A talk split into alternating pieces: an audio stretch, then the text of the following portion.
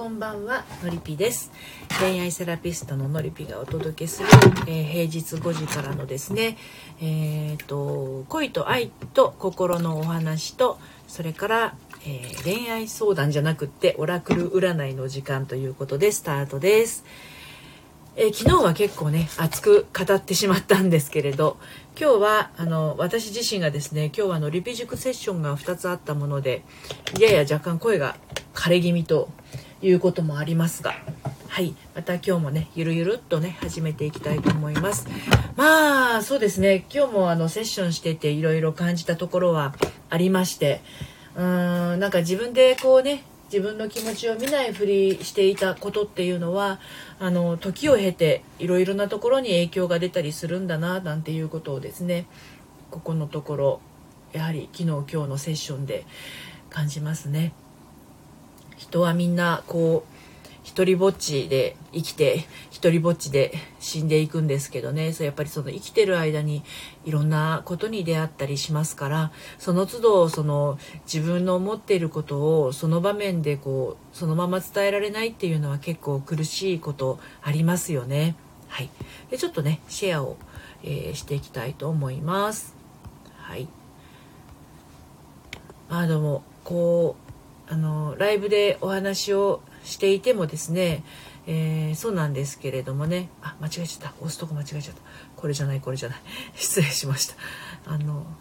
おたおたしてますけどね。相変わらず押すとこ間違えるっていうことがたびたびあるのですけれども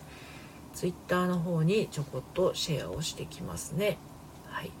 で今あの平日の夕方5時からやっていますけれどもえーと、2月からちょっとね12時15分ぐらいになるのかな、えーと、昼間の時間にも、えー、ライブをしようかななんていうふうに今思っているところなんですね。はいあの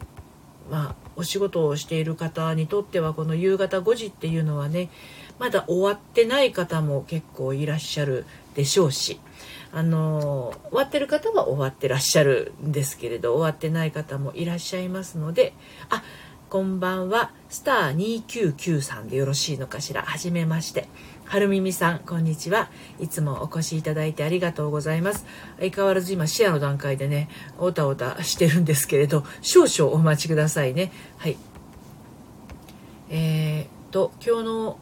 ライブはですね、えー、まあ、いつもオラクル占いを、えー、しておりますが、ごめんなさい。このオラクル占いっていうのは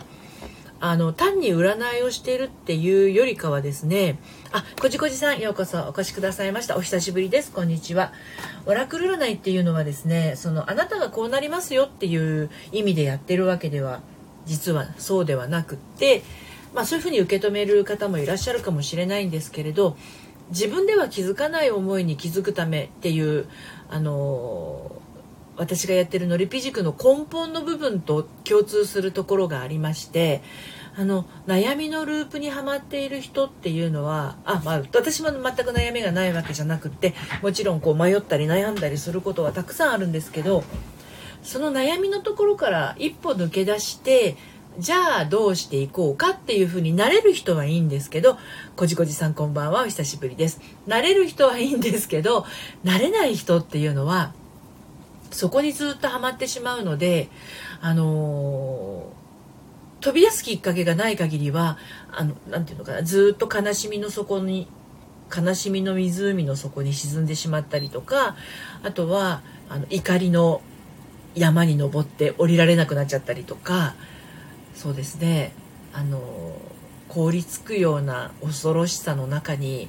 檻の中に入ってしまってえー、ずっとガクガクブルブル震えているような状態でそうなってくると周りが見えなくなっちゃうんですよね。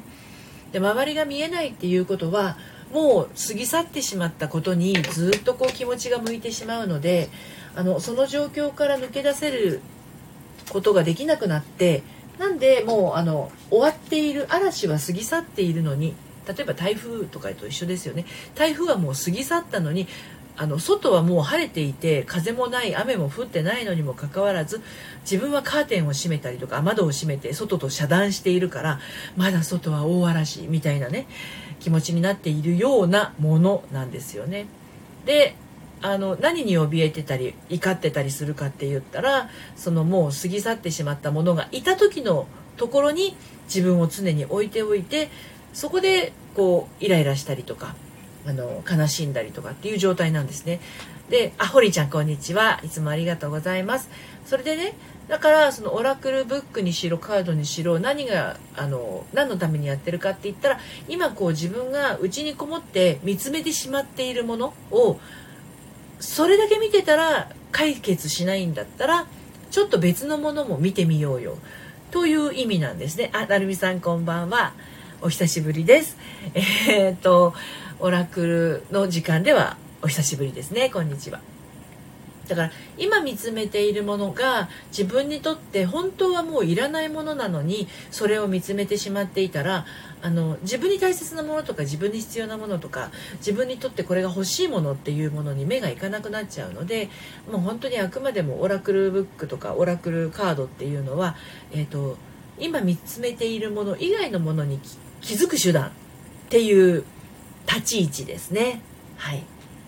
そうなんですよでここのところそのそのセッションがあの1日にお二人だったりとか3人だったりとか続くんですけども今週は明日は3名様で明後日が2名様っていう感じで一日中ねこうあのいろんな方のお悩みを 聞いていますけれどね。えっと、自分の気持ちに気づかれないという方も結構多いんですよね。本質的なこう記憶として残ってないんですよっていう方は意外と多くって。だけど話しているうちに心の奥底にある感覚というものがピクピクっとこうここにあるよっていうようなサインを出し始めてあの頭の中の記憶には全く上がってこないんだけれど感覚の方が先に動くのであこうちゃんさんようこそお越しくださいました。こんにちは。はじめましてかな？はいアウトプットディレクターさん。はい。あのどこまで話したっけ？気づき気づきが頭の中要は何だろう。思考の中では気づかないんだけどあの感覚の方ではちゃんとこう残っているのでね。アルトさんようこそお越しくださいました。こんばんは。そう。そういう意味ではですねあのアウトプットしたくても一人でだとあの気づけないじゃないですか。で質問されたりとかうん会話している中でとかであ自分って本当はこんな風に感じてたんだとかあこんなことがあったんだなっていうところからそうこういうことがあったああいうことがあったっていうのはあくまでも事柄としてね過去の経験の一つなんだけどそこから自分でどう意味付けをしていったかっていうのが大事なんですよね。そのことを通じて自分がどう意味付けをしたかっていうのが大事なんですね。自分の経験したことでね。うん。例えばまああの小学生の頃にあのみんなの前で発表するっていうようなことがあったとしたらその発表すること自体をものすごく楽しんでやってることをなんかこうもじもじしてしまってちゃんと準備してきたのに言いたいことが半分も言えない子ってやっぱりいるじゃないですか。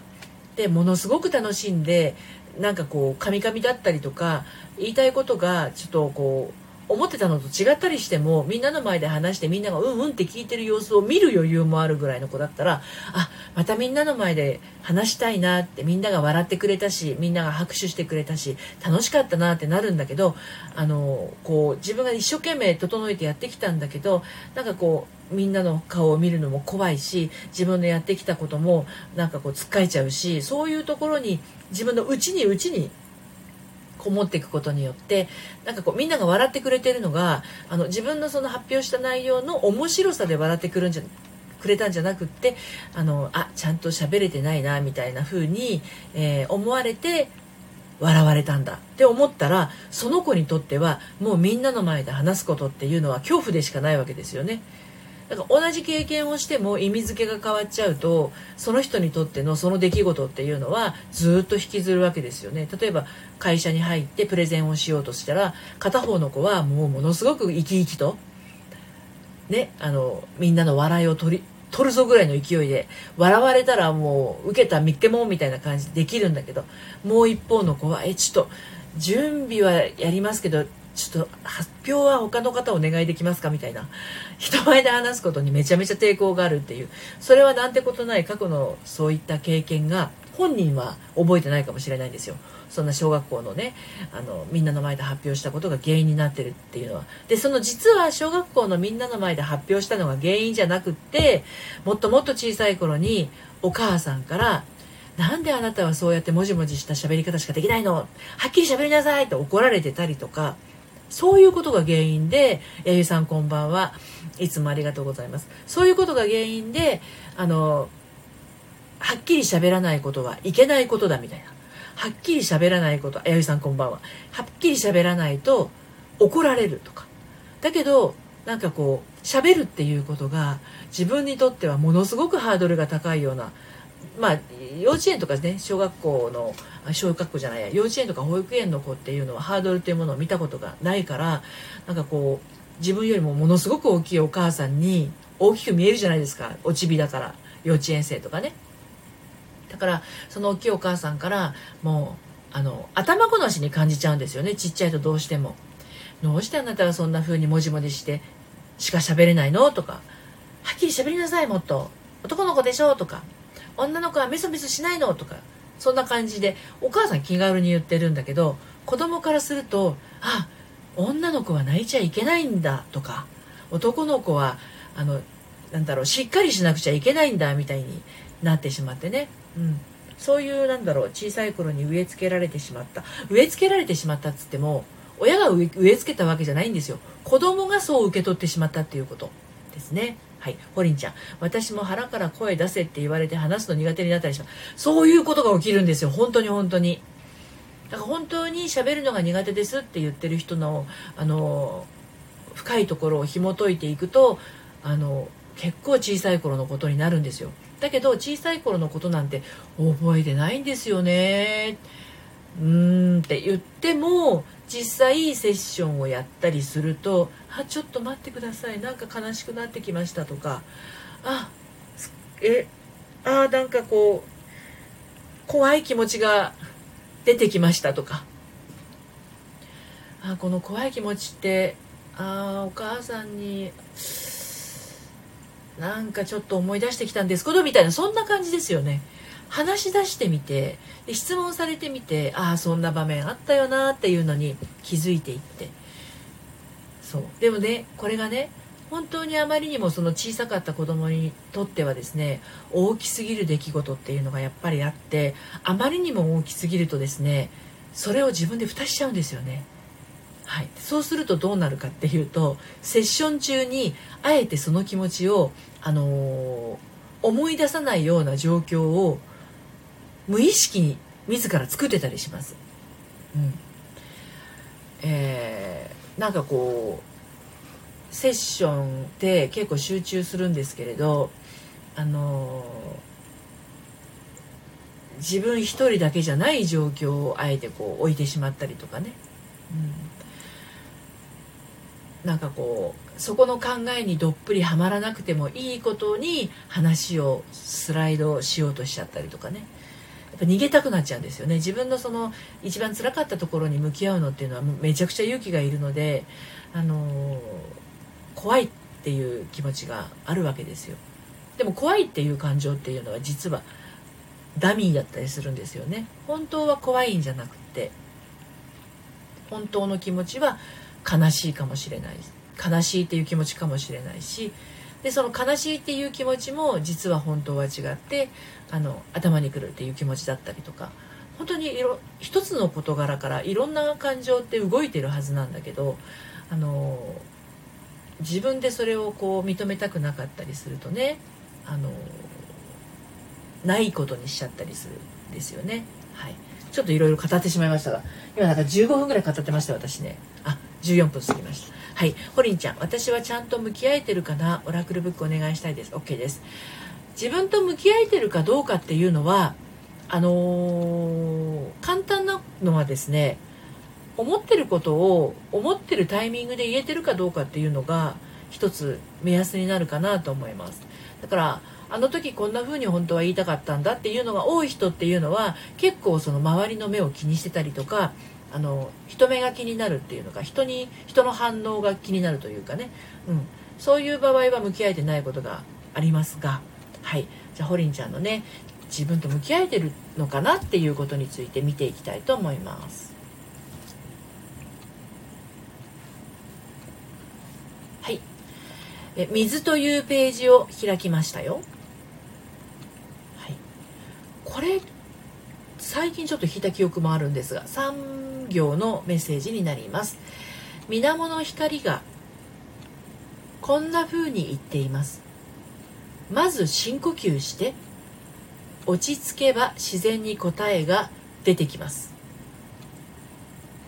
はい。えー、ホリンちゃん。文字打つコメントやチャットならうまくできるんですけどですけど。はいはるみさん昨日ですね。水というページですね。これ私最近読みました。昨日だったのかな？はい。昨日だとしたら誰に読んだんだろうか？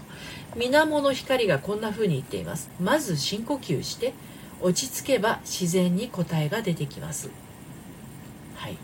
こんなメッセージですね。あの向き合えてるかどうかっていうのはまず深呼吸して落ち着けば自然に自分の、えー、言いたいことにも答えが出てくるよっていうニュアンスなのかもしれませんね。うん、でそのね文章だったら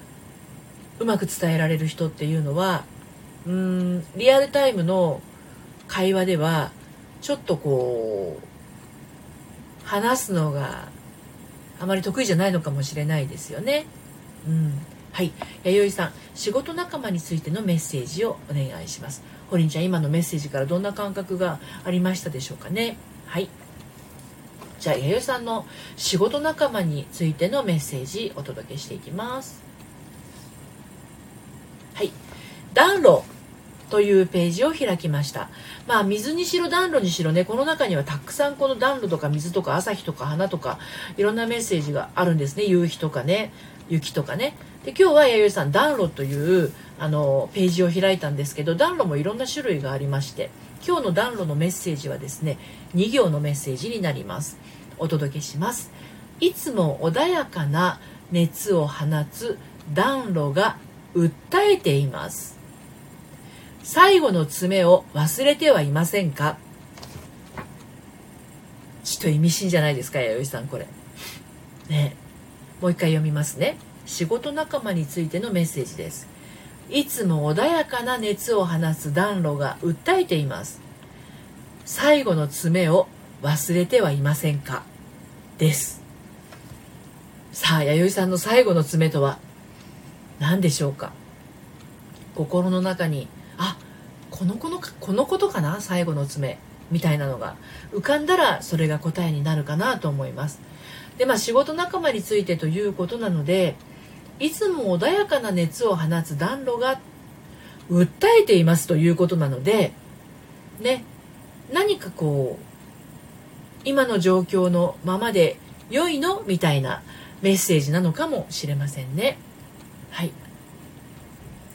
ホリンちゃん周りの声の中ん？周りの声の流れの中に自分の声が入るのが苦手ですね。少人数なら大丈夫なんですけどうん難しいな。なるほど。周りの声の流れの中に自分の声なんだろう。たくさんの人と会話をしていて、まあ、あまり多すぎる人数ってことですよね、まあ、ホリンちゃんの少人数っていうのがあのー、何人ぐらいかは分かんないんですが、まあ、3人ぐらいだったらねまあ、全員の話していることがねあの何て言うのかな言えると思うんですけどこれがや5人ぐらいになってくると567人ぐらいになってくるとね人によっては大人数の域に入ってくるのかなと思うんですね。でそうした時にいろいろな人の声が飛び交ってくるわけじゃないですか。ね、その中で本当は多分ホリンちゃんは1対1とか1対2ぐらいだったら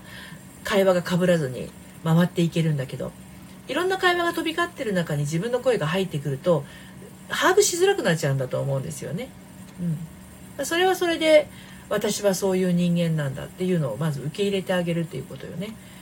うん、自分は少ない人数の中で確実なコミュニケーションを取るのが好きっていうようなそういったあの自分の中にそうなんだよっていうのを安心な場所としてあの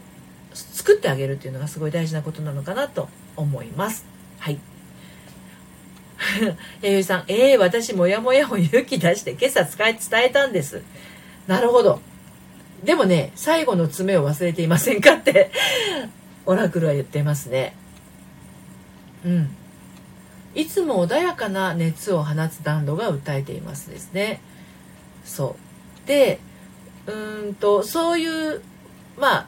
ね仕事仲間に対してモヤモヤしていることがあるそれを勇気出して朝伝えたっていうことなんですよね。うん。ってことは爪を忘れてないかっていうことはもう一個なんか伝えなきゃいけないことがあるのかもしれないですね。うん。そのモヤモヤを勇気出して伝えたことっていうのがあるとしたらもう一個なんかあるんじゃないかな。そんな感じがしますもうどどんな話を弥生さんがしようとしてるのかもどんな仕事仲間にどんなことを言ったのかも全然わかんないって言ってるから相当あの私もいい加減な人間みたいな感じはしますけど一個足んないんだと思うんですよ。うん、多分自分じゃ気づかないのかもしれないんだけどあのその伝える側の人にとっては一個足んないのかもしれないですね。うん。今日伝えた、今朝伝えた内容だと伝えきれてないのかもしれないですね。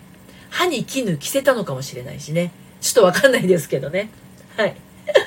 最後の爪がもしかすると必要なのかもしれません。今からでも遅くはないと思いますけどね。はい。ホリンちゃん、のりぴと話すと、なるほどがいっぱい。いつもありがとう。いやいや、どうもこちらこそありがとうございます。拙い、あの、こんな私の、えっ、ー、と、ボキャブラリーから何か感じていただいてありがとうございます。じゃあ私も1個オラクル引いてみようかな。私明日本当にね、3つセッションがあるんですけれど、明日の私は、あの、無事に3セッションを終えることができるだろうかというところ。弥生さん「う」ありがとうございますの。その「う」は？私の明日の3セッションどうか。ホリンちゃん心が軽くなります。何よりです。ね重かった心が軽くなるなんてそんな幸せなことはないですよね。私の明日の3セッションに対する3セッションに対するメッセージは朝日というページでした。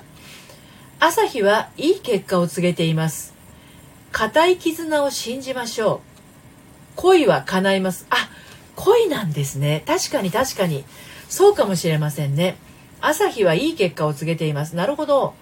固い絆を信じましょうあ確かにですね明日セッションする人はですね結構こう前から知ってる方とあとは今月から始まったあののりぴ塾の方と3名様なんですけれど恋は叶いますってまさにそうで私お客さんセラピーしている方もあとはパソコンのね企業サポートの方をしている方もですねあの恋人と思って接してますいつも。だからあの恋人がやっぱり幸せになってくれると嬉しいじゃないですかだからその恋人がどんなことを望んでいてどういうふうになりたいのかなって私と私に対してどんなことを望んでいるのかなっていうのをもう本当に聞くが大事なんですけどねでそこを中心にお話をしていくとまあ本当にいろいろな夢を聞けるので楽しいんですよ。あの恋愛恋愛のお悩みにしてもですね起業家さんのお悩みパソコンで悩んでいる人のお悩みにしてもねすごく楽しいんですよね。あ桜空さんこんばんは。ギリギリセーフの滑り込みどうもありがとうございます。はい、今が5時半で私のこの時間が23分35秒っていうことは私遅刻したんですね今日ね。今遅刻したことに気づきました。はい、なんで私の明日のメッセージは朝日はいい結果を告げていますということなんできっと3セッションやりますけれどあのきっと楽しいセッションになるんじゃないかなと楽しみに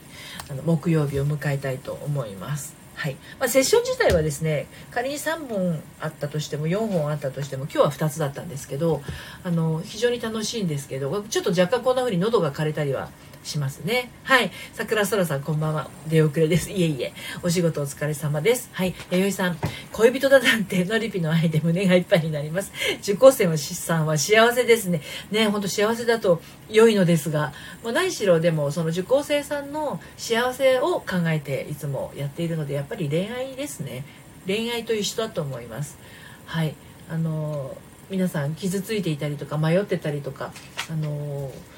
今いる場所からね、うん、ちょっと動きたいんだけど一人じゃ勇気が出ないわとかそういう方が多いのであの勇気はね誰もが持っていることだからね。うん。春耳さんそうですよね。とそうですよね。うん。あきこくりのさん。あきこさん。ようこそお越しくださいました。こんにちは。はじめまして。恋愛セラピストののりぴが平日5時から30分はですねあの恋と愛と心のお話それから恋愛相談恋愛そうじゃないオラクル占いをしています。占い師ではないんですけれどもね。はい。でまああのえっ、ー、とオンラインサロンのりぴの隠れ家も先週から始まったんですけれどね。あの2月の6日には初めての限定配信をスタンド FM の限定配信をして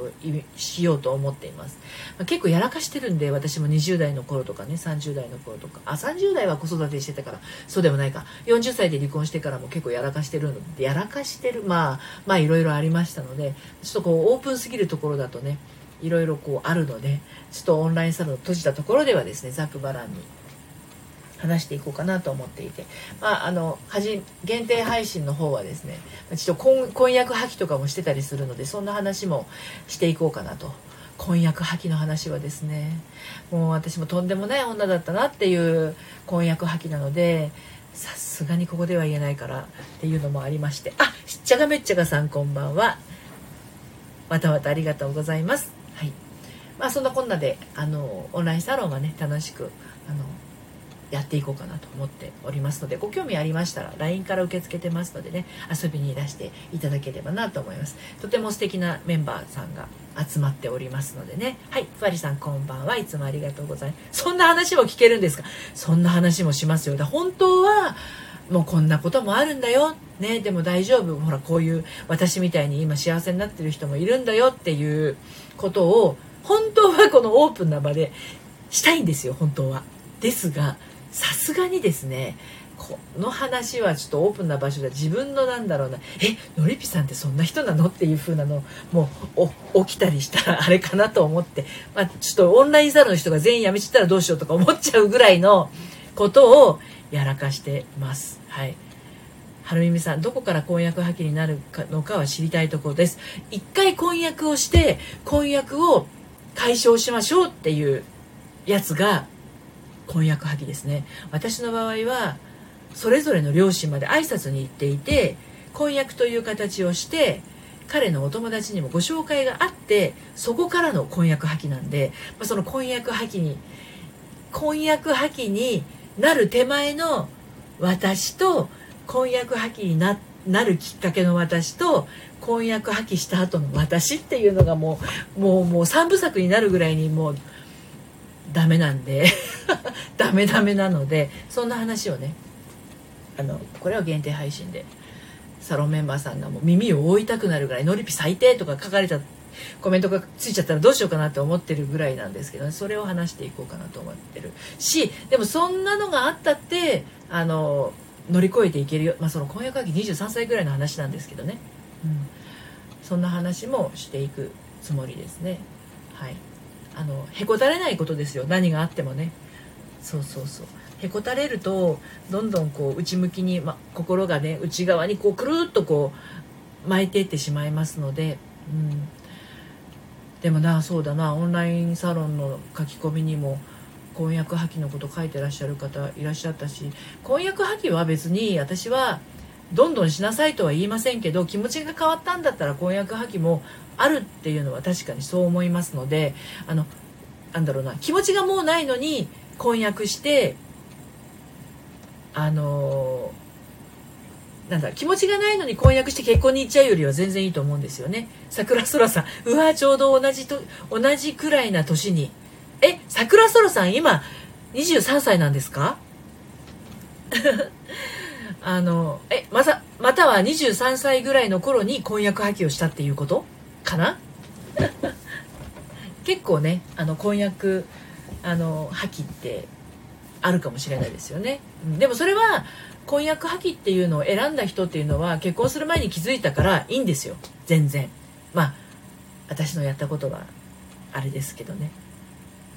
成田離婚とかありましたよね。ありましたありました。ドラマもあったしね。うん桜さん違う。その頃です。今は23歳じゃないということで。23歳の頃に婚約破棄があったということですよね。うん。あのー、まあまあありましたよ。本当に。翻訳破棄もありましたし二股かけられたこともありましたしいろんなことがありましたけれどもね。まあちょっとさすがにこれだとほら全世界に知れ渡っちゃうからね。そうそう閉じた場だったら。閉じた場だと本当何でもできるって言ったらあれですけどあのうん。そう。だから閉じた場だからこそ多分サロンメンバーさんの方々もここだから安心して書ける言えるっていうのはあるかもしれないですよね。うん、あんまりだからだからあんまり多すぎあんまり多くしすぎたくないっていうのはありますね。うん、そうあんまり多くしすぎたくないっていうのはああります。だからちょぼちょぼ募集してる感じ。ですね。はい話がぶっ飛びましたけれどあの 今日もオラクル占いをしているのかあの恋愛の話をしているのかあれでしたけれども基本的には心のお話はあの昼の放送が始まってもね昼の放送は2月からねあの、えっと、12時15分ぐらいから15分間、えー、OL さんとかもお仕事している方のお昼のお供にねライブ配信をやろうと思ってるんですけど、まあ、これは占いとかではなくってねあのお耳に優しいことをねやろうと思ってるんですけどね。はい。惹かれそうなほりちゃんほりちゃん。惹かれそうな内容だと躊躇しますもんね。私大抵書いちゃうけど。そうそうそうそうですね。うん。はい。まあなんで大っぴらなところで言えないのかっていう話も含めあのサロン限定では配信配信はしますけれどもね。あとはそのサロン限定生配信とかも2月の2月の6日の土曜日にねやろうとは思ってるんですけどね。まあまあいろいろこうチャレンジでやっていくとあこういうふうにしていきたいなああいうふうにしていきたいなみたいなのも出てきますし。私もその再婚はしてますけど再婚して最初からそううまくいったっていうわけでもないので、まあ、そんな話もできたらなと思い思いますしあとはその離婚した後の時の離婚前後の心情だとか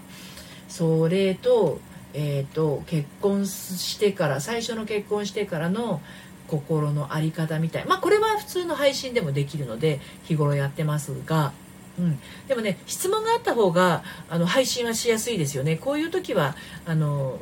どうどうですか？みたいな質問があるとね。あの通常の配信は質問があったこととかあとはそのこんなことで悩んでいる方多そうだなみたいなことを中心に発信してますけれどうーんちょっと旦那さんとこうなんですけどとかえーと、婚活してるけどこうなんですけどとかねあのあるとお話ししやすいというのはあるのでねレターでもいいですし LINE の方からでもいいのでこういう時はどうしたらっていうのをね送っていただけるとすごく助かります。はい。桜空さんホリンさん僕もおおよそここ書いてますよここでです。あ そうなんですね。ソリンちゃん桜空さん同士。あそうでしたか。ってことは全部アーカイブに残ってるってことですね。そっかそっかそっか。で、まあ、いろんなねあの経験はあのー、全部財産ですからね。でも財産って思えるまでにはちょっとやっぱりタイムラグがありますよね。私だってその渦中にいる時はあこれはいい財産だなんて絶対思えなかったしね。離婚してそれからしばらくシングルマザーでいたわけですし、まあ、その頃は苦労なんて思ってなかったけれど、まあ、今考えればああ頑張ってたなとも思うしね。子育てしてた時もなんで私はあんなに一人でがむしゃらにやってたんだろうとも思うしなんであのなんだろうな助けてが言えなかったんだろうとかあの旦那さんに対して最初の結婚の旦那さんに対してもえここが大変とかもっと言えばよかったのにっていうふうにも思うしねいやなんで全部自分で抱えようとしたのかなっていうふうなのはいろいろ考えますが心理学を学ぶとああそういうからくりかっていうのがもう全部オセロをひっくり返すようにパラパラパラパラっと分かっていって1個ひっくり返るとやっぱり全部ひっくり返っていくので今は気持ちはすごく楽ですね。うん、だからそういう重りをあのよくね記憶を書き換えるとか思い込みを書き換えるとか言いますけど書き換えるっていうよりかは解釈が変わるとあの本来自分がこうしたかったことができるようになっていくってだけの話なんであの自分が見ている景色が自分が見ている景色を選び直すみたいなもんですよね。うんだから今かけている眼鏡が緑色のサングラスだとしたらそれを外してあの透明なえーと、サングラスっていうか、まあ、透明の眼鏡に変えるとあのリアルな色が見えるじゃないですか。それまでは緑がかっていたもの全てが緑がかっていたものそれが悲しみだったり怒りだったりあの寂しさだったりね怖さだったりするんだけど緑色っていう例えばそれが悲しみだったりしたら全てが悲しみの状態で見ていたら何を見ても悲しいですよね。その緑色を外したらですねあ悲しみってみたいな。うん、本当に健全に悲しいのかそれとも悲しみの下にあるものを隠すために悲しんでるのかとかそういったものが分かってくるっていうのがまあセッションになるんですけれどもね、まあ、心の仕組みみたいなものもサロンの方にはじわじわと書いていこうと思います。ただねあまり頭でっかちにならない方がいいんですよねその心理関係のことってね。私も心理学の講座に通った時にいろんなケースを学ぶわけですよ。やっぱりこういうケースこういうケースっつって。一回ねあちょっと待ってこれ全部当てはまってない私みたいななっちゃって。で先生に聞いたんですよ。これなんか全部当てはまってるような気がするんですけどって言ったら大体皆さんこういう悩みっていうのは多かれ少なかれ持っていますよと。でもそれが生活に支障が出ているか出ていないかの違いなので出ていなければそれは別に誰もが健全なぐらいのレベルで持っているものだから気にしなくていいですっていうふうに言われてあそうかってなったんですよね。でよくよくあの一人お一人セッションをやっているとそれが本当に生活レベルまであの苦しみとか辛さとか悩みの同じことが繰り返されちゃったりして悩みの根本になってる人の場合はそれが本当に悩みの根源になっているのでそれをこう癒してあげていかないとまた同じことが繰り返すってなっちゃうんだけれどあの多かれ少なかれみんな持っていることでそれはあの悩みが全くない人がいないのと同じでね、うん、だからあのなんかこう自信がないっていうのも多かれ少なかれみんな持っていることででも「えいや」って言ってあのやれる人とどうしてもできませんっていう人といるわけじゃないですか。じゃあそのできない人が何でできないかって言ったら何かこう原因になってるものがあるのかもねっていうところから始まる感じですよね。うん、だから悩みがあることにあのなんだろうないけないことだっていうのは全然なくって気づくだけですよね。だからオラクルブックもその気づきを得るための一つの方法っていうだけの話なんですよね。っていう風な感じで喋ってたら全然わなくなっちゃったですね。すみません。はいどうも。皆さん最後まで聞いてくださってありがとうございました。今日もねあのたくさんの方に聞いていただけてあのとても嬉しい時間を持つこと持つことができました。明日はねあの今日より1本多くあのセッションしてますのでさらに声が枯れているかもしれませんが5時からあのやりますのでね。お時間合いましたらどうぞ遊びにいらしてください。今日も最後まで、えー、お付き合いいただきましてどうもありがとうございました。はい。それではまた、えー、さようなら。えっ、ー、と今日もねちょっと夜寒いですのであの温かいものを召し上がって、え、暖かくしてあのお休みください。はい。えー、やゆいさん、聞き入っちゃってました。今日もありがとうございます。どうもありがとうございます。なんか私も一生懸命語っちゃいました。はるみみさんもありがとうございました。いつも本当にありがとうございます。桜空さん、ありがとうございました。いつも嬉しいです。はい。ホリンちゃん、明日ちゃんと飲み物用意してね。今日も用意してるんだけど、あんまり飲む時間もなく、あの、進んでしまいましたけどね。はい。私もこの後、喉を潤して、夕飯を作りたいと思います。皆さんもねどうぞ美味しいものを食べて素敵な夜をお過ごしください。それではまたさようなら。ありがとうございました。